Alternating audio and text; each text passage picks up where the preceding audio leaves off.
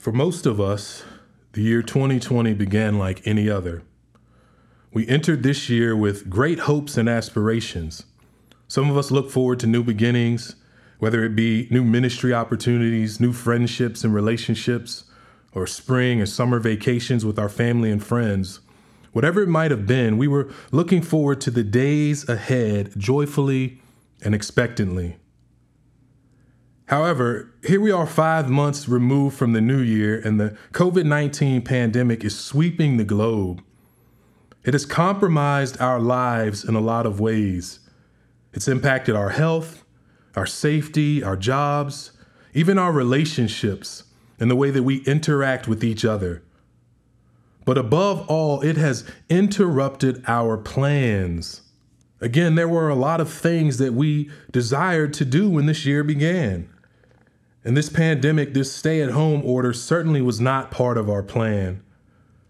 While we didn't anticipate the COVID 19 crisis and the effects that it would have on our lives, God certainly did.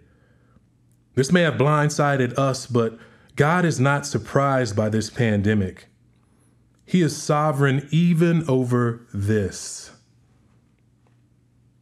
I know it can be difficult for us to find peace and contentment when we wrestle within this tension, right? The tension of God's sovereignty and goodness despite our dark and bleak circumstances. And over the last month, I've been reading through the book of Proverbs, and I came across a particular passage that has really helped me understand and take comfort in the sovereignty of God. And it comes from Proverbs chapter 19, and it's just one verse, one text, and it's verse 21. Proverbs chapter 19, verse 21. And this is what it says It says, Many are the plans in the mind of a man, but it is the purpose of the Lord that will stand. And as human beings, we are always moving about, consumed with the busyness of life, constantly orchestrating and arranging things.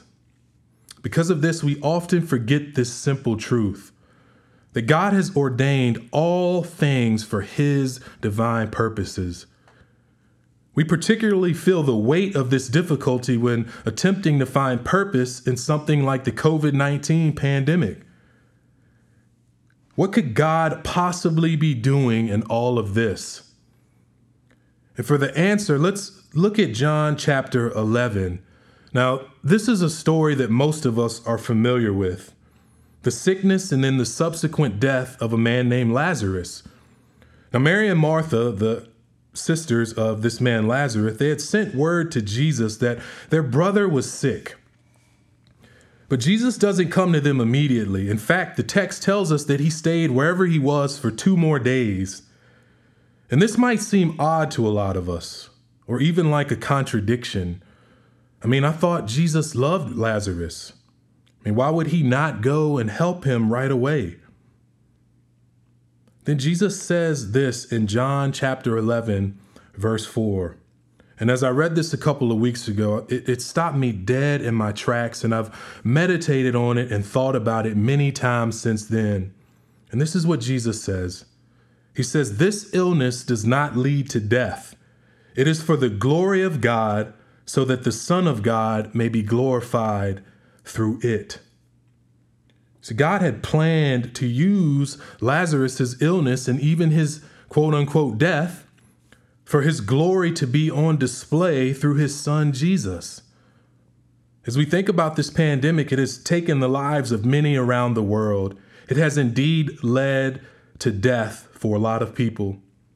But for those of us that are here, present in this pandemic, how can God use our circumstances to glorify Himself? How can we magnify the name of Christ even in the midst of this COVID crisis?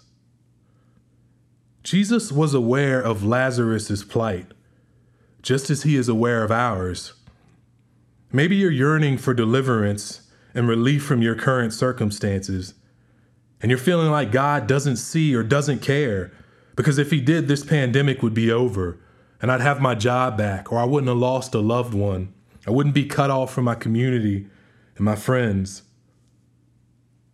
The reality is this God doesn't always relieve our circumstances right away. Even though our situation isn't ideal, He is indeed accomplishing His good purposes. And the ultimate good is that Christ Jesus would be glorified, that people would come to believe in the Messiah, the Son of God, the Savior of the world. If you read through John 11, then you know that Jesus resurrected Lazarus. And maybe in the midst of this pandemic, He's resurrecting your affections for Him as He strips away all of the other things that we often idolize and depend on and give our affections and attentions to. Maybe He's using this time to draw you closer to Him, or to make you aware of certain sins in your life, or maybe He's reconciling you to your family as you are afforded a great deal of time to spend with them suddenly. Whatever it might be, I'm not really sure. It could really be any number of things, but ultimately we know that God's desire is for His own glory and for our good. Plans change, people change, circumstances change, but God does not. Proverbs 19:21 tells us that we make many plans, but only God's purpose stands firm. Only what he wills is eternal. And just as he used the illness of Lazarus for his own glory, he continues working his divine purposes even in the midst of this pandemic. So, how can we be fruitful in our afflictions? That's a great place, again, to pause and reflect and really think on that question. How can we be fruitful in our afflictions? How is God using this pandemic, this time of separation and isolation, even difficulty, how is He using this time to glorify Christ? I want to challenge you that with the time you've been given, to really set aside some time to sit down and ponder and reflect on that question How is God going to glorify Christ Jesus in your life with the circumstances that you've been given?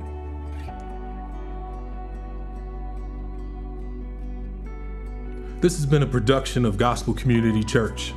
I'm Brandon Reed, the Student Ministries Director here at Gospel Community. If you like what you hear, please subscribe to our podcast and give us your comments. If you want to reach us directly, email us at info at gospelcc.org.